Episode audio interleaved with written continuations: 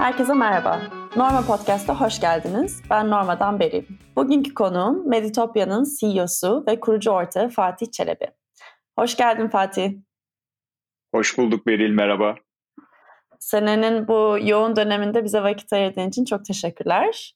Rica ederim. Sohbetimize heyecanla e, başlayabiliriz. Fatih Çelebi kimdir ve şu anki misyonu nedir? Bizimle paylaşabilir misin? Tabii öncelikle davet için ben teşekkür ederim. Burada olmaktan büyük bir mutluluk duyuyorum. Ben girişimciyim. Aslen İzmirliyim. Ee, İzmirli ve girişimciyim. Sanırım öyle toparlayabilirim. Şu anda Meditopya'nın bir parçasıyım ve de misyonum şu anda organizasyonumuzla beraber dünyadaki bütün insanlara 7,5 milyar insana neredeyse 8 milyar olan insan nüfusuna bir mental sağlık pratiği götürebilmek. Misyon bu ve de canla başla bunun için takımla birlikte her gün çalışmaya devam ediyorum. Çok kolay bir misyon değil bu kadar kişiye meditasyonun güzelliğini götürmek. Ee, ama gerçekten e, çok değerli bir misyon. Peki bize biraz Meditopya'nın kuruluş hikayesinden bahsedebilir misin? Tabii tabii ve bu arada haklısın kolay değil. Zaten misyon ve vizyon tanımlarımızı, tanımlarımızı yapmak için şirkette, ekipte buluştuğumuzda ki birçok organizasyon aslında bunu kolay yapamıyor. Biz de bunu kolay bulmadık. Çünkü her gün aslında e, yaptığınız işi bir felsefeye oturtmak ilk başta daha yalın bir şeymiş gibi dursa da öyle olmayabiliyor. Bunu e, yapmaya çalışırken şeyi gördük. Misyonun hem çok ölçülebilir bir şey olması lazım. Yani matematiksel olarak ölçülebilir ama aynı zamanda da bütün ekibe büyük bir cesaret ve tabiri caizse aşk, heyecan aşılaması gerekiyor. Dolayısıyla da her bir insana bir mental sağlık pratiği götürmeyi seçtik. Ee, kolay değil ama bizi birleştiren bir unsur hakikaten onu ifade etmek isterim. Yani Meditopya e, tarafında ise Meditopya 5. yılını şu anda e, geçiyor. 6. yılına girecek. Ve de bizim bu Meditopya'ya gelirkenki yolculuğumuzun temelinde tamamen bir dünyada sosyal etki bırakmak vardı. Biz ilk önce aslında ileri yaş insanlar için e, bir katma değer yaratan bir ürün yaratmak, bir platform yaratmak üzerine bir araya geldik. Ekip olarak, ortaklarımla beraber, takımla beraber. Ama sonra tabiri caizse bu girişimcilikte kullanılan bir tabir pivot ettik ve mental sağlık, psikoloji alanına odaklandık. Çünkü orada hem ileri yaş nüfusun ama ileri yaşta, ya yaşsız olarak söyleyeyim, bütün toplumların, bütün insanların çok önemli bir konusunun hayatlarında psikoloji ve mental sağlık olduğunu gördük. Dolayısıyla da bu alana 2016'da odaklandık. 2017'de de şirketimizi kurduk. Aslında temelinde her şey e, hem toplumsal etki yaratmak ve aynı anda da finansal katma değer yaratabilen bir iş kurmak vardı ve ama bunun e, öncesinde de ileri yaş insanların hayatlarındaki bir de toplumlar da yaşlandığı için ortalama ömür çok uzuyor ve bu güzel bir şey, çok güzel bir şey ama belli bir yaştan sonraki hayat kalitelerini çok iyi tasarlamak gerekiyor dolayısıyla. Biz bunu gördük ve e, her şey aslında öyle başladı. Yani çok günlük hayatın içerisinden başladı. Beni oraya getiren konu da babaannem oldu. Babaannem pankreas kanseri nedeniyle rahmetli oldu ve o onun vefatı sonrası ben o burada olmasa da onun yaş grubu insanlara bir katma değer yaratmaya kişisel olarak karar verdim. Bu arada bu benim hala tutkularımdan bir tanesi. İleride kar amacı gütmek zorunda değil bu arada. E, bu alanda bir şeyler yapmayı çok istiyorum. Yani özetle her şey aslında öyle başladı diyebilirim. Tam aslında onu soracaktım. Bundan önce ne yapıyordun? Meditopya'dan önce ne yapıyordun ve e, nasıl buna atıldın diye. Biraz nasılına bahsettin tabii ki anneannenin üzerinden. Peki bundan önce ne yapıyordun? Kurumsalda mıydın? Yine girişim serüveninde miydin? Bundan önce çok kısa bir deneyimim, bir şirket deneyimim oldu. Türkiye'de bir şirkette iki seneye yakın çalıştım. Ondan sonra çok kısa bir kurumsal hayat deneyimi aslında denebilir ama yani ne kadar deneyim çünkü çok çok kısa. iki seneden birazcık daha az. Sonrasında ise bu az önce bahsettiğim kronolojik sırada aslında ileri yaş insanlar için ürün üretme yani girişimcilik yolculuğum başladı. Yani şöyle söyleyebilirim Meritopya'dan önce çok çok kısa bir e, kurumsal deneyim ve de yine çok çok kısa bir girişimcilik deneyimim vardı ve akabinde Meditopya tarafı başladı ama şeyi bu arada Meditopya'da gördüm. Yani hala da yaşamaya devam ediyorum diye düşünüyorum. Aslında bir girişimcinin deneyimli olması büyük bir büyük bir avantaj. Yani, yani zaman kazan. Deneyimli olması diyorsun. Kesinlikle. Daha Hı. önce bir kurumsal hayat deneyimi olabilir. Daha önce başka bir girişimcilik deneyimi olabilir. İkisi de olabilir. İdealde bence ikisi de. Hı hı. Çünkü kurumsal hayatın getirdiği de belirli önemli kazanımlar var diye düşünüyorum. Mesela bugün bizim takımda kurumsal yaşamdan Meditopya'ya geçmiş çok değerli takım arkadaşlarımız var ve onlar bize çok şey katıyorlar. Hı hı. Bir düzen katıyorlar, süreçler katıyorlar. İlerlemek için e, özellikle zor anlarda, kriz anlarda mesela soğukkanlılık katıyorlar ve birçok şey aslında saymakla bitmez. Girişimlerin e, ilerlediyse dönemlerde daha büyüdüğü e, seviyelerde aslında tabii ki kurumsaldan gelen kişilerin değeri de artıyor. Yani oraya sonuçta belli bir şey koymak gerektiği için structure vesaire. Onun için herhalde orada da değerleri oluyor. Çok doğru. Tabii tabii kesinlikle. Çünkü mesela ben çok deneyimsiz bir girişimci olarak Meditopya'ya başladım ve yani birçok şey bilmiyordum. Hala öyle. Hala Hı. öyle. O arkadaşlarımız bize çok şey kattılar. Kesinlikle katılıyorum söylediğine. Peki aslında o, o güzel bir konuya değindin. Kısa bir profesyonel ve kurumsal hayattan sonra e, bir anda aslında founder olmak çok farklı bir deneyim. Biraz ondan bahsedebilir misiniz? Sence aslında hani çok da bir şey bilmeden atılmak daha kolay atılmanı mı sağladı e, ya da bazı ne konularda mesela sence avantajlı oldu? Ondan da bahseder misin? Tabii şöyle daha genç atılmanın risk yönetimi açısından avantajları oldu. Çünkü mesela şu anda evliyim, bir kızım var, şu anda başka bir düzenim var ve risk algım biraz daha farklı. Ama o zaman risk algım şu ana göre daha da daha da farklı. Yani e, ve genç atılmanın avantajlarından bir tanesi özellikle finansal anlamda tabii ki hayata bakış açınız ve risk algınız bambaşka olabiliyor. Yani birincisi böyle bir şansım vardı. E, bunu ifade etmem gerekiyor. İkincisi elbette e, şöyle de bir şey var. E, yani koyacağınız enerji anlamında ben çok insan tanıyorum mesela 60 yaşlarında, 70 yaşlarında, 80 yaşlarında bile inanılmaz enerjik, bazen benden daha enerjik olduklarını gözlemlediğim. Ama biyolojik yaşın her zaman bir etkisi var insan hayatına. Ee, o yüzden üniversiteden hemen sonra çok böyle biyolojik yaş olarak da genç bir insanın kattığı bir dinamizm hayatı oluyor. Ama idealde mesela şu olabilirdi diye düşünüyorum e, deneyimli e, kurucularla e, benim başladığım yaşlardaki daha az veya benim hiç deneyim yoktu. Hiç deneyimli kurucuların veya az deneyimli kurucuların bir bileşeni mesela böyle ideal bir yemek tarifi gibi bana geliyor ki böyle kuru böyle startuplar tanıyorum. Özellikle mesela şu an bunu anlatırken İngiltere'de hı hı. bir firma aklıma geliyor. Ee, çok başarılılar, çok iyi gidiyorlar.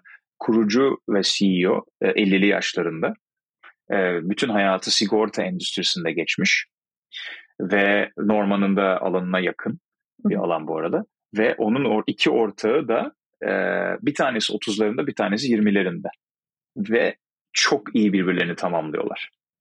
Mesela bu inanılmaz ideal bir resim gibi bana hep gelir. Yurttayla izlediğim, biz Meditopya olarak önemli de bir işbirliği yapıyoruz onlarla. İşbirliğimizden de gurur duyduğum bir firma e, açıkçası böyle bir harmoni, kompozisyon bana çok iyi geliyor dışarıdan baktığımda. Süper. Evet yani zaten kurucu takımda birbirine eklemek çok değerli bir şey. Orada dediğin gibi farklı deneyimlerin bir araya gelmesi de, e, daha da değerli olmuştur. Biraz bize kendinin meditasyonla deneyiminden ve gözlemlediğin getirilerinden bahsedebilir misin? Elbette ben Meditopya'ya bir taraftan da çok müteşekkirim yaptığım işe. Çünkü Meditopya sayesinde bu pratiklerle tanıştığım mental sağlık, psikoloji alanı, bu bilimle tanıştığım, bu bilimle uğraşan bilim insanlarıyla tanıştım. Ve kendi hayatıma da e, birçok pratiği entegre etme fırsatım oldu. O yüzden yaptığımız işe gerçekten ben de bir birey olarak çok müteşekkirim. Benim e, şöyle bir hayat rutinim var. Ben özellikle nefes pratiklerini çok hayatıma entegre ettim. E, zaman zaman düzenli olarak da meditasyon pratiklerini de elbette deneyim ediyorum. Dediğim gibi yani iş sayesinde tanıştığım insanlarla ve yaptığımız iş sayesinde bu oldu. E, ben özellikle sabahları e, güne başlarken böyle bir rutinim var. Sabah günlük tutuyorum. E, günlüğe ama başlamadan önce, giriş yapmadan önce mutlaka nefes çalışıyorum. Biraz meditasyon da bazen ona eşlik edebiliyor. Zaten çok iç içe geçmiş kavramlar. Ve bu arada ideal bir günden bahsediyorum. Mesela bugün öyleydi ama bazen işte bebek, evde bebek sahibi olanlar, dinleyenler bilecektir. Süper böyle kendi içinde bazen başka düzenler olabiliyor. E, o yüzden böyle bir şey olunca ama günün kalanında başka bir noktasında bunu yapmaya gayret ediyorum. Ama mutlaka her gün e, kendime bu alanı açmaya çalışıyorum. Çünkü insanın kendiyle olan ilişkisinin çok önemli olduğu kanısındayım. Aslında bahsettiğimiz meditasyon, bahsettiğimiz nefes pratikleri üst başlıkta e, kendimizle olan ilişkimiz bence tanımlıyor, güçlendirebiliyor, kendi kendimizi anlamamıza imkan tanıyabiliyor. O yüzden beri sorduğun soruyu çok önemli bir soru. Biraz böyle öyle aldım yani kendimle olan ilişkime nasıl bir alan açıyorum. E, günlük e, o rutinleri biraz böyle kendime e, dönmek için nasıl düşünüyorum ben bu konuda? Mesela dün biriyle diyelim biraz işte bir konuda fikir ayrılığı yaşadım. Bu bana nasıl hissettirdi? Benim reaksiyonum niyeydi? Oralara alan açmak için bir fırsat olarak değerlendirdiğimi söyleye, değerlendirmeye çalıştığımı en azından e, söyleyebilirim. Dediğin şeyler aslında çok önemli ve değerli ve çoğu kişinin de aslında ya günlük hayatta ya da günlük hayat kargaşasında çok kaçırdığı noktalar oluyor. Yani o meditasyon sanırım e, şeyi sağlıyor. O tekrar hani bir e, merkeze gelme ve cevap verdiğinde ya da bir şeyle karşılaştığında ona daha merkezi bir yerden cevap verme. Benim de aslında kendi deneyimim, ben de e, profesyonel hayatıma işte böyle bir 5. 6. senesinde bayağı hani ilgi duymaya başladım. Hem meditasyona hem yogaya, e, nefes çalışmalarına falan ve orada da e, çok karşılaştım aslında. Nefesinin kalitesi hayatının kalitesini belirler diye bir laf e, aklımda hmm. Çok güzel. O bana ayrı bir hani merak penceresi açmıştı orada. Bu ne demek tam olarak diye ve orada daha hani böyle nefes çalışmalarına da ilgi duymuştum ve gerçekten hı hı. hani bir şeyle karşılaştığında e, karşıdaki yükseldiğinde ya da dediğin gibi fikir ayrılıkları olduğunda ona cevap verdiğin yer ya da reaksiyon verdiğin yer çok daha farklı olabiliyor. Bu kendini vakit ayırdığında ve zaman ayırdığında. Onun için hani senden de bunu duymak e, güzel bir şey. Peki, Sana da sorabilir miyim peki? Yani sen günlük olarak böyle bir rutin var mı veya nasıl pratik etmeye çalışıyorsun? Onu da merak ettim. Yani böyle bir e, vaktin olabiliyor mu veya vakit yaratabiliyor musun? Yani bence biraz e, şey şöyle bir şey vakit var mı? Tabii, vakit tabii ki var. Yani öncelikler her şey önceliklendirme tabii ki. Bazen bazı dönemler çok daha iyi oluyorum. Bazı dönemler biraz daha aksıyor. Mesela şu, bu dönemde biraz daha aksatıyorum ama e, şeyi seviyorum aslında kendime hani 10 dakika meditasyon sabahları ayırmak e, gerçekten hani farklı e, ya da günün ortasında hani çok yoğun ya da stres hissettiğim yoğunlaştığı noktada kendi vakit ayırıp bir 5-10 dakika bile e, meditasyon yaptığımda çok fark ediyor gerçekten. evet, evet ne güzel, haklısın. Ama işte her e, biraz alışkanlık gibi onu o kası çalıştırdıkça daha da çalışıyor ve e, onun için hani yavaş yavaş başlayıp aslında ilerlemek onu sürdürülebilirliğini getiriyor benim için en azından. Katılıyorum, katılıyorum. Bende de aynısı oldu açıkçası. Olmaya da devam ediyor. Peki meditasyon aslında tabii ki hiç yeni e, bir konsept değil. Ama sanki Türkiye'de biraz e, sizinle daha da çoğu bir sürü kişiye, kitleye ulaştı ve bu alan hani çok da aşırı bilinen bir alan değildi. Son birkaç senede oldu. Burada sizin mesela kurmaya, kurarken e, Menitopya'yı sonuçta e, yeni bir alanı tanıtıyorsunuz kitlelere e, ya da daha çok hani çok ilgi duyulmayan bir alanı. Buradaki deneyiminizden de bahsedebilir misin? Elbette yani haklısın. Biz uluslararası alanda biraz daha fazla örnekleri olan ve daha çok dediğin gibi aslında binlerce yıl geriye giden bir pratikten bahsediyoruz ve onun varyantlarından, onun bileşenlerinden bahsediyoruz. Ve fakat günümüzde aslında toplumun, toplumların, insanların tekrar hatırladığı bir pratikten bahsediyoruz. Ama şöyle uluslararası alanda özellikle Amerika'da e, bizim yaptığımız iş olan mental sağlık pratiklerini e, kullanıcılara, insanlara götürmeyi yapan ürünler ve platformlar vardı. E, dediğin gibi Türkiye'de yoktu biz başlarken. Özellikle Amerika dışı ülkelerde de aslında çok yaygın değildi veya önemli bir kısmında da hiç yoktu aslında. Türkiye yalnız olan bir durumda değil yani çok evet. aslında geniş perspektifte birçok ülkede yoktu. Biz bu yeni konsepti neden nasıl tanıtmaya karar verdik? Neden böyle bir şey oldu? Ya birincisi çok önemli bir mesele. Yani bizim şahsi kanaatimi söyleyeyim. Bence dünyanın şu anda en büyük konusu iklim. Ondan sonra gelen konular arasında psikolojik e, dünyadaki yaşanan sorunların hatta kendi içinde salgın dönemiyle beraber bir kriz haline aldığını düşünüyorum. Psikolojik kriz diyelim. Psikolojik kriz iklim krizinden sonra çok üst sıralarda olan bir konu. Üst sıralarda olan bir sorun. Dolayısıyla buna bir yerinden müdahale eden, insanların günlük hayatına çok somut etki eden bir etki etme fırsatı taşıyan bir pratikten bir çözümden aslında bahsediyoruz. O tabii birincisi ne olursa olsun yap, hali hazırda verilmemiş, piyasaya sunulmamış bir ürün olsa da bu düşünce bizi çok motive etti. Birincisi içsel motivasyon. Yani o bir, bir insanın içsel motivasyonu varsa bir konuyla ilgili birçok sorunu ve meydan okumayı aşabiliyor. Bizde o içsel motivasyon oluştu. Hı hı. Anlam taşıdığı anlam ve çözebileceği sorunun büyüklüğü sayesinde. Sonrasında da tabii ki bunu iyi anlatmak, bu ürünü insanlara etkisini iyi aktarmak, iletişimini iyi yapmak, iyi bir ürün tasarlamak, iyi bir ürün deneyimi yapmak, çok iyi uzmanlarla çalışmak, çok iyi terapistlerle, eğitmenlerle çalışmak. Yani üretilen içeriğin kaliteli olması tabii çok önemli diğer faktörlerdi. Biz bunları sağladık diye düşünüyorum. Dolayısıyla da zaten Türkiye'de bir hayli insana ulaşabildik. Bizim üyemiz oldular. Şu an Türkiye'de milyonlarca üyemiz var. Hakeza bu sayede Türkiye'nin Türkiye'de büyüyebildiğimiz için de hep aslında gün birden hayalimiz olan Türkiye dışındaki ülkelere açılabildik. Yani Türkiye'deki bu ölçekle, o güçle, yani Türkiye'deki üyelerimiz arkamızda durduğu için o sayede dışarıya açıldık. İşte Latin Amerika'ya açıldık, Brezilya, diğer ülkeler, sonra Asya, Japonya gidebildik ama hani temelde insanların çok hayatlarına entegre edebilmesinin e, sebebi kanaatimce şu oldu. Çok somut sorunlara konuşan, çözümü ne yarayan bir ürün bu, bu Meditopya ve pratikleri. Yani insanların uykusu çok önemli mesela değil mi? Yani hatta geçen bir yerde okudum. Çok sevdiğim bir bilim insanının bir sözünü. Bir insana nasıl olduğunu sormak yerine nasıl uyuduğunu sorabilirsin. Aynı bir söz. ben de e, gördüm sanırım bir yerde. Gördün mü? Evet. Huberman'ın e, e, yani. Aynen. Huberman'ın. Çok güzel. Böyle çok çok hoşuma gitti. Ekran görüntüsünü aldım mesela telefonumda duruyor. Hı hı. Ee, ve ve yani şimdi mesela uyku inanılmaz ve herkes her gün uyuyor değil mi? Uyumak zorunda.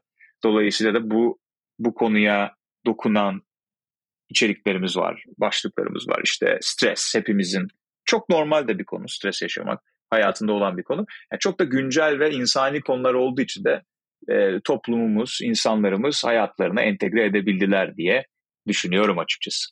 Evet. Tabii ki bu şey e, çok güzel bir şey. Yani insanların kolayca hayatlarına entegre olabilen bir çözüm olması ve erişilebilir olması da. Peki biraz bize iş modelinizden de bahsedebilir misin? Anladığım tarafı e, kadarıyla hem B2C offeringiniz var, e, şimdi bir de B2B daha açılıyorsunuz. Bir kişi e, Meditopya'dan nasıl destek alabilir? E, biraz ondan da bahsedebilir misin? Elbette. Biz senin de ifade ettiğin gibi 2017'den beri kullanıcılara yani B2C olarak da tanımladın çok doğru kullanıcılara gittiğimiz bireye doğrudan ulaştığımız, bireylerin doğrudan kullanabildikleri işimizi sürdürmekteyiz. O bizim şu anda çok zaten hala hazırda büyümüş bir iş kolumuz. Bu devam ediyor. Burada e, kullanıcılar, kullanıcı adayları yani herkes Meditopya'nın mobil uygulamasını kendi telefonundaki uygulama mağazalarından ücretsiz şekilde indirebiliyor ve de ücretsiz şekilde limitli adetteki içeriklerimizden yararlanabiliyor. Buradaki iş modelimiz de abonelik iş modeli. Eğer oradaki üyemiz, kullanıcımız bütün içeriklerden faydalanmak istiyorsa bize bir abonelik ücreti ödüyor. Aylık veya yıllık olarak bir abonelik ücreti e, bize takdim ediliyor. Birinci iş modelimiz burası. E, burada da şu anda e, en büyük pazarımız Japonya. Ondan sonra Latin Amerika'da Brezilya geliyor. Sonra Avrupa ülkeleri var. Fransa, Almanya gibi ülkeler var. Hı hı. E, tabii ki Türkiye çok e, büyük e, ülkelerimizden bir tanesi. Kurumsal tarafı da yani B2B tarafı da evet 2022'nin başında başlattık. Çok heyecanlı olduğumuz bir inisiyatif. Orada şunu görerek buraya girdik. E, dünyada özellikle salgın dönemiyle beraber iş yaşamında insanların, profesyonellerin beklentileri değişiyor. Mesela buna ek, buna birinci bir örnek nedir? Ofise gidip gitmemek, değil mi? Uzaktan çalışmak veya hibrit şekilde çalışmak.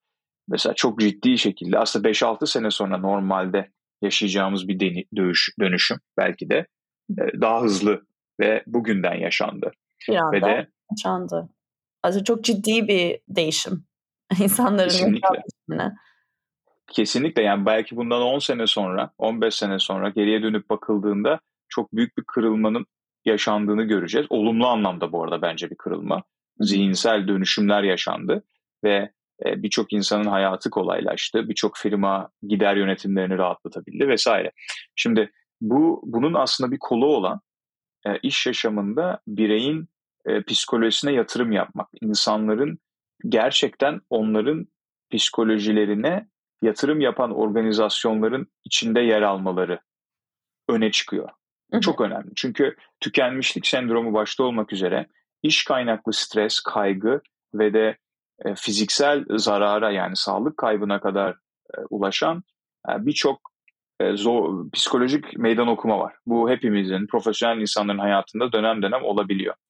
E, öne çıkan organizasyonlar günümüzde kendi çalışma arkadaşlarının e, bu anlamda psikolojilerine yatırım yapan organizasyonlar. Mesela şu anda nasıl kurumsal sağlık sigortaları artık olmazsa olmaz bir çalışan yan hakkına dönüştü. Hı hı. İnsanın maaşına ek olarak bir kurumsal sağlık sigortası bugün organizasyonlar tarafından sunuluyor. Bu kapsamda e, kurumun çalışanının psikolojisine destek olmak, dolayısıyla da onun hayatına bu anlamda bir destek sunmak artık çok önemli bir unsur haline geldi. Biz bunu gördük. Dolayısıyla da 2022 yılının başında yani bu senenin başında e, bu e, B2B kolumuzu açtık ve çok hızlı büyüyen bir noktada olduğu için de çok mutluyum. Bugün yine aslında B2C'deki gibi Japonya'dan Latin Amerika'ya, Avrupa'nın farklı ülkelerine kadar daha yeni bir yılını henüz tamamlamamasına rağmen bu işimiz e, hızlı büyüyor. Biz de çok şey öğreniyoruz tabii. B2B çok değerli. Yurt dışında da büyüyor. Doğru. Yurt evet. dışında da büyüyor. Ve tabii çok değerli e, müşterilerimiz var. Onlarla devamlı temas halindeyiz. Hı hı. Ee, onları dinlemeye gayret ediyoruz. Onların ağrı noktalarını, ürünümüzü bu anlamda onlarla birlikte geliştirmek bizim çok önemli bir önceliğimiz. Ee, bizi çok heyecanlandırıyor. Buranın geleceğini e, çok büyük görüyoruz. Çünkü e, bir profesyonelin hayatının farklı noktaları var. Bir profesyonelin yaptığı işin öznesine odaklanabilmesi için. E, onun e, diğer meselelerinde onun yanında yer almak önemli. E, mesela ben bir diyelim psikoloğum, bir terapistim. Benim yaptığım işin öznesinde benim danışanlarıma destek olmak var değil mi? Veya ben bir yoga eğitmeniyim diyelim. Hı hı. Sen de e, sanırım sen de öylesin. Mesela senin e, senin e, öğrencilerine e, eğit, eğitim vermen var. Senin işinin öznesi bu. Diğer senin işini icra etmen için diğer yapman gereken şeyler listesi var. Onların başında senin iyi hissetmen, mental olarak, psikolojik olarak, duygusal olarak öğrencilerine yoga eğitimi verirken veya ben işte bir terapistsem danışanlarıma terapi desteği verirken buna hazır olmam, fit olmam lazım. E, bu noktada Meditopya'nın bu kurumsal bacağının kat, yarattığı katma değer açıkçası beni çok heyecanlandırıyor. E, bakalım bekleyip, bekle, bekleyip değil tabii, çalışıp e, nereye varacağız göreceğiz. Yani aslında dediğin Çok doğru bir şey yani İngilizce aslında bir e, bu konuda e, deyim var. Hani you can't fill someone else's cup if your cup is not full. E, yani sen başkasının bardağını kendi bardağın dolu olmadan dolduramazsın. Çok doğru çünkü hani e, kendini e, en enerjik, güçlü ve böyle verebilen yerden e, var etmediğin bunu başkası için yapman tabii ki de çok zor, imkansız hatta. Onun için burada çok değerli bir şey paylaştığını düşünüyorum. Çok teşekkür ederim. Peki bize biraz da şeyden bahsedebilir misin? Tabii ki yeni e, kendi girişimini başlatan bir kişi için hani sermaye bulmak çok önemli konu oluyor. Burada biraz da Meditopya'nın e, sermaye bulma sürecinden belki o tarafta belli teolardan bahsedebilir misin? Evet, e, kritik bir konu hakikaten. Çok doğru. E, çok önemli bir soru. Şöyle yani zaten kurucuların görev tanımının çok önemli bir yerinde firmayı sermayesiz bırakmamak var bence. O çok önemli. Çünkü firmayı ayakta tutan en önemli kolon, yani taşıyıcı kolon sermaye. Dolayısıyla da biz tabii gün birden e, dışarıdan sermaye bulmaya e, giriştik ve hiç kolay olmadı. Elbette tabii bu dediğim zaman 2016 yani 6 sene önce şu anda Türkiye'nin Türkiye için konuştuğumuzda ülkemizin girişimcilik atmosferi çok daha olumlu anlamda farklı. Sermaye bulmanın hali hazırdaki ekonomik konjonktüre rağmen bütün dünyada ve Türkiye'deki konjonktüre rağmen 2016'ya göre daha kolay olduğunu düşünüyorum ama yine de zor bir konu. Ee, biz burada proaktif davranmaya gayret ettik ve her yere gittik. Her yere gittik. E, sermaye bulmak için birçok insanla e, konuştuk. Orada nasıl bir öneri verebilirim? Ya birincisi iyi giri, iyi yatırımcı e, girişimcinin takımına dahil olduğu takımına bakıyor. O yüzden takımı iyi anlatmak, prezente etmek bence çok önemli yatırımcı Hı. adayına. Yani e, ve e, bu takımın çünkü sermaye olduğu sürece firma sermayesiz kalmazsa, takım iyiyse iş modelinin çalışmadığı durumlarda bile bir çözüm bulunabiliyor. Yani dolayısıyla bence bu çok önemli. İki, kesinlikle pivottan bahsettin sanırım. Kesinlikle. Evet. Kesinlikle öyle. İş modeli yani dönüşebiliyor, değişebiliyor. Ürün dönüşebiliyor, değişebiliyor. İkincisi de pazar. Yine iyi bir yatırımcı çok büyük bir pazarın yani gerileyen değil büyüyen bir pazarın iyi bir takım varsa ortada ürün ne olursa olsun büyüyen bir pazarın o takımı başarılı kıldırabileceğini de görüyor. Ben en azından bunu yaşadım hayatımda. Yani mesela eski tip televizyon pazarı. Şimdi aklıma ilk gelen örneği söyleyeyim. Neden bu geldiyse. Ee, eski tip eski tip televizyon hatırlarsın belki evlerde böyle e, arkası kocaman televizyonlarımız vardı. Evet evet. Ondan sonra kare dikdörtgen boyutunda falan. Bir de yeni nesil televizyonlar veya monitörler pazarı diyelim. Biraz daha düşünsem daha sofistike bir cevap. Pazardayım şu an. Ee, bir televizyon ya da projeksiyon cihazımı alsam diye. tamam aynen sen o pazarın içindesin. Tamam. tamam güzel güncel bir örnek olmuş sevindim buna. Aynen. Ee, Şimdi iki tane pazardan bahsediyoruz. İşte eski o, o mesela X tipi televizyon diyelim eski tip o ve de Y tipi bunlar daha monitörler vesaire.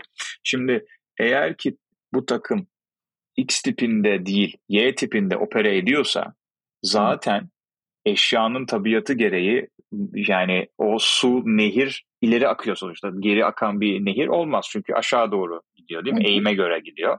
Zaten otomatikman o pazarın alıcısı her zaman o X tipi yani eski tip televizyona göre çok daha fazla olacak. Anlatabiliyor muyum?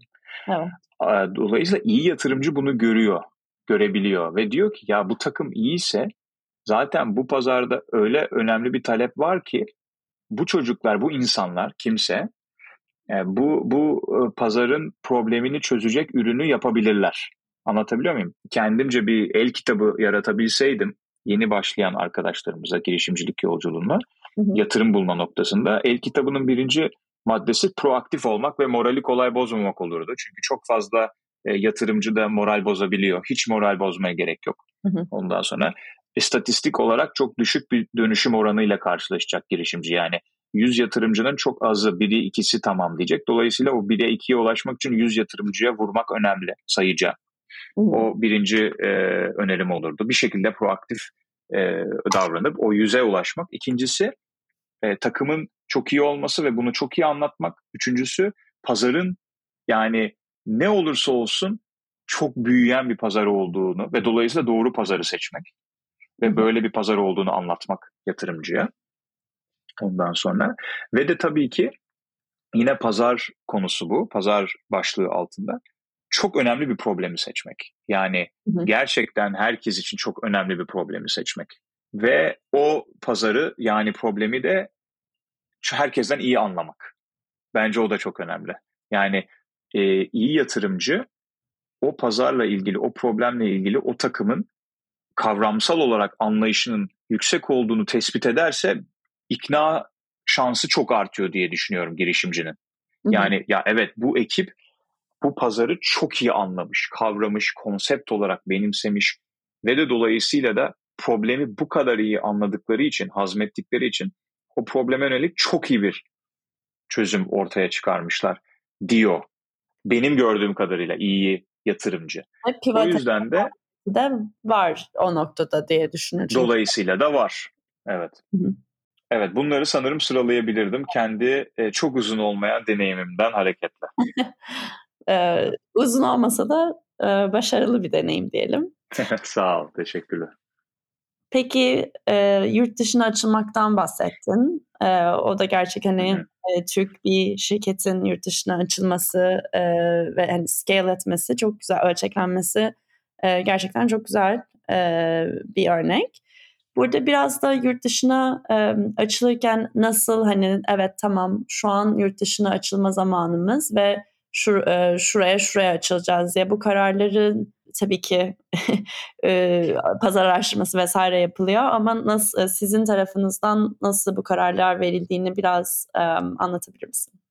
Tabii ki e, ya Beril biz günün birden itibaren yurt dışı istiyorduk. Aklımızda hep o vardı. E, çünkü Türkiye'de şöyle bir aslında arafta kalma durumu olabiliyor. Türkiye pazarı kağıt üstünde büyük bir pazar. Evet. Önemli, çok da önemli bir pazar bu arada. Yani kağıt üstünde olmayan kısmı Hı-hı. çok önemli bir pazar olduğu gerçeği. Çünkü bizim pazarımızdaki kullanıcılar, müşteriler, efendime söyleyeyim paydaşlar çok dinamik ve renkli. Dolayısıyla da girişimciye ve ürüne çok yarayan bir pazar olduğunu düşünüyorum.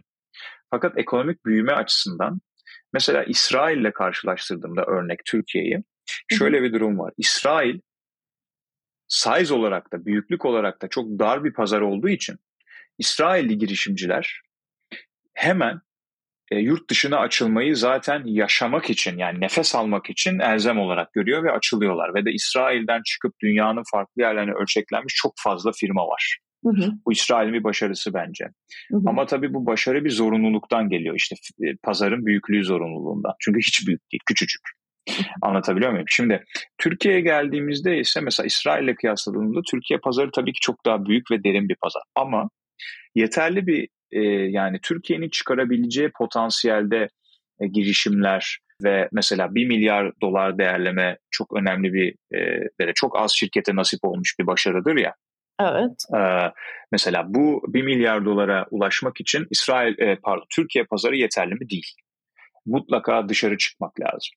O yüzden de biz zaten gün birden mutlaka dışarıya çıkmak gerek. Bence yaptığımız birçok hata var geçmişimizde ama bir tane doğru varsa o da bu oldu. Yani e, mutlaka yurt dışına çıkmanın elzem olduğunu biz gün birden zaten e, kendi içimizde kararlaştırmıştık. O yüzden biz böyle başladık. Ama herkes böyle olmak zorunda değil.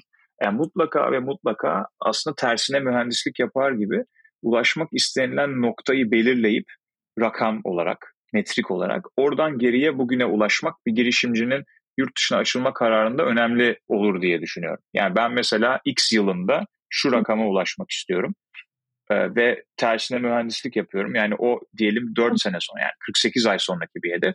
48 ay geriye yani şu ana geliyorum. 1 bölü 48, 1 bölü 48 değil mi? Önümdeki her bir ay. Dolayısıyla da benim bu önümdeki her bir ayda ne e, mil yani kilometre taşlarına ulaşmam gerekiyor. Burada eğer Türkiye pazarı yetiyorsa tabii ki diyeceğim bir şey yok. ne güzel ilerlenebilir ama e, Türkiye'den çıkıp e, uluslararası alanda birçok girişimcimizin başarılı olabileceğine yüzde yüz eminim. Yani Türkiye bence Avrupa'nın girişimcilik, yazılım ve bilişim üssü haline alabilir. Türkiye ekosistemiyle e, ülkemizin çok önemli bir bölümü çok fazla gün bir yıl, bir yıl içerisinde güneş alıyor. Yani doğasıyla, e, insanları mutlu edebilen doğasıyla ve umuyorum ileride gelişecek olan altyapısıyla hı hı. E, Avrupa'nın girişimcilik merkezi olabilir ve bu anlamda bizim e, girişimcilerimizin e, birçoğunun işte 4 yıl sonraki, 48 ay sonraki e, hayallerindeki rakamlara ulaşmakta yurt dışı bence önemli olacaktır diye düşünüyorum. O yüzden e, söyleyebileceğim şey e, bu kararı verirken tersine mühendislik yapar gibi yani ileriyi düşünmek, 4-5 sene sonrayı düşünmek, hayal etmek, oradan bugüne gelmek ve aradaki yolculukta Türkiye pazarı bana yetiyor mu yetmiyor mu ya iyi karar vermek olurdu.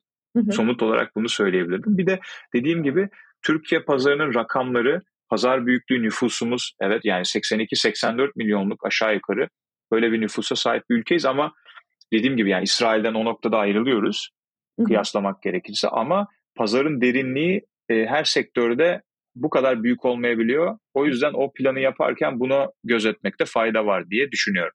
Güzel bir düşünce. Yani e, mantıklı bir düşünce. Peki biraz da rekabetten bahsedebilir misin? Yani sizin alanınızda özellikle e, dünya çapında bir de e, rekabet var ve bu alanda hani farklılaşmak ya da e, müşterilere farklı bir hizmet sunmak e, tabii ki değerli oluyor. E, bu konuda nasıl düşünüyorsunuz? Kendinizi farklılaştırma e, ve de daha doğrusu yurt dışına açılırken e, biraz düşüncenizde e, o mu vardı? Hani o diğer şirketlerin belki de hani en şu an kuvvetli olmadığı ya da açılmadığı alan e, coğrafyalara kapmak tarzı bir düşünce yapınız e, oldu mu? Tabii çok aslında doğru. Ee, özetin çok doğru. Şöyle bizim büyüme modelimizde diğer e, rekabetteki ürünlerin olmadığı coğrafyalara hızlıca girip oralardaki insanlara katma değer sunmaya başlayıp oralardaki insanların uyku kalitelerine uyku kalitelerini arttırmaya başlayıp stres yönetimlerine destek olmaya başlayıp kaygı yönetimlerine destek olmaya başlayıp sonrasında onlara daha da fazla daha da katma değerli hizmet vermek vardı. Yani bakir olan pazarlara gir ve oradaki üyelerini e, beklentinin de üzerinde servis, hizmet vererek çok mutlu et. Aslında oyun kitabımızın temelinde bu vardı ve bu pazarlar uluslararası pazarlar olsun aslında. Yani Amerika ve İngiltere hali hazırda e, penetre edilmiş pazarlar olduğu evet. için biraz da satürasyona uğramaya başlamış. Oralarda dışındaki Avrupa, Asya ve Latin Amerika pazarlarına git. Bu model işe yaradı bizde. Biz bunu iyi yaptık bence. E, lokalizasyon yaptık yani. Ürünümüzü e, diğer ülke pazarlarının gerçeklerine göre yerelleştirdik, adapte ettik. Ürünümüzün içeriği, tasarımı, birçok şeyini, fiyatlamasını, e, bazen efendime söyleyeyim ödeme yöntemini, birçok şey.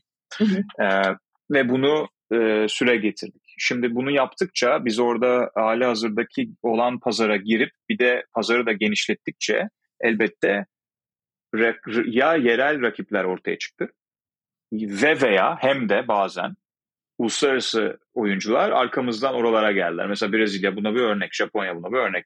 Hmm. Eğer orada ürünümüzü ve servisimizi farklılaştırmasaydık e, olay fiyat rekabetine dönecekti. Ki bu evet. birçok endüstride olan bir konu. Fiyat rekabetini de şahsen çok tehlikeli buluyorum. Yani bütün rekabetin sadece fiyata endekslenmesini çok tehlikeli buluyorum. Çünkü o bir aslında e, herkesi bir negatif bir spirale sokuyor. Yani e, endüstrideki oyuncular fiyat kıra kıra e, mücadele etmeye dönüyorlar. Tek konsantrasyon o oluyor.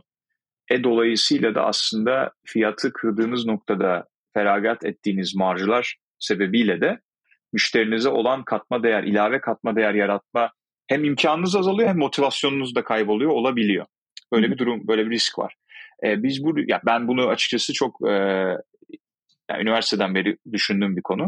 E, dolayısıyla da bunu bunu engellemek için de tabii ürüne çok yatırım yapmak bizim için kritik idi ve hep de öyle. Şu anda da hem e, kurumsal tarafta e, müşterilerimizle çok yakın çalışmamızın sebebi hem de Meditopya'nın 5 senedir uluslararası pazarlarda pazar lideri olmasının temelinde bu yatıyor. Yani çok fazla servis ve ürün odaklı olmak ve de aslında dolayısıyla da insanların size o fiyatı mutlulukla vermesini hatta daha bile fazla fiyat ödemeye istese tamam olabileceği noktasına gelmek. Hı hı. Ee, bizim rekabete olan bakış açımız bu şekilde. Biz özellikle İngilizce konuşulan pazarlardaki rekabete girerek kaynaklarımızı e, boşa harcayacağımızı düşündük. O yüzden oraya girmedik. Yani bunu açıklıkla ifade edebilirim. E, orada pragmatik, tabii ki biz de çok isterdik Amerika'ya girip orada pazar lideri olmak ama şu anki konjonktürde bize şey çok daha rasyonel geldi. E, Asya e, ve ve işte Avrupa ve Latam, Latin Amerika pazarları çok daha pragmatik geldi. Bu arada e, pazardaki o farklılığı görüp o pragmatik davranışımız yatırım bulmakta ilk kısımda onu birçok yatırımcı hemen kavrayamadı. Hı hı. Ama e, ilk Aynen. yatırımlardan sonra evet çok işimize yaradı. Çünkü özellikle mesela Amerikalı yatırımcıların birçoğunda da onu gördük. Amerikalı bizim konuştuğumuz birçok yatırımcı şeyi çok beğendi. Ya yani bu şirket herkes gibi Amerika'ya girmekten değil, dünyanın farklı yerlerine gitmekten bahsediyor. Mesela onu e, o çok işimize yaradı. Onu ifade edebilirim. Yani bizi dinleyen arkadaşlarımızdan, insanlardan yararlanabilecek olanlar olabilir. Birçok Amerikalı yatırımcının çok ilginç bir şekilde ben bunu yaşayınca yani benim için bir sürpriz olmuştu. E, çok beğendiğini, Amerika dışına gitmeyi çok e, yani hoşlukla karşıladığını söyleyebilirim. Bence de e, özellikle sizin alanınızda çok mantıklı çünkü dediğin gibi İngiltere'de de Amerika'da da e, bu alanda hani çok fazla hem içerik üreten hem de bu konuya odaklanan e, aslında şirket var. E, sizin yaptığınız akıllılık ve hani o çünkü bir de şöyle bir şey sizin odaklandığınız coğrafyalardaki kişiler e, kitlelerin orada çok daha fazla belki e, gerçi Japonya'da meditasyonla ilgili eminim daha e, aşinalardır vesaire ama hani daha fazla e, orada açılabilecek bir değer önerisi var. E, ileri belki ilk aşamada siz ilk kademeyi yapmış oluyorsunuz ilk, ilk hamleyi ama orada sizin güttüğünüz aslında bir eğitim süreci de var belki. E, orada topluma kitleye e, bu alanda. Ama onu aştıktan sonraki potansiyel çok yüksek tabii ki. Katılıyorum, katılıyorum. Haklısın, haklısın. Evet, podcastimizin sonuna geliyoruz. Son bir sorumuz gerçi e, bir sürü tüyo verdin bile e, ama eklemek istediğin yeni girişimcilere vereceğin başka bir e, tüyo var mı? Ya bir kere şu olabilir. Pazar dediğim gibi çok kritik, e, çok büyüyen pazar. Mesela geçen gün gözle ilgili bir şey okudum. Yani hepimizin gözleri var sonuçta bir şekilde. Toplumumuzun çok önemli bir konusu. Çünkü yaş aldıkça bizler gözlerle ilgili. Geçen gün anneannem katarakt ameliyatı olduğu için bu arada bununla ilgili bir şey okudum. Ondan sonra mesela çok teşekkürler. Çok iyi şu anda. Çok yani teknoloji o kadar gelişmiş ki ben de mutlulukla takip ettim. Şu anda durumu çok iyi. Çok kolay bir ameliyatmış.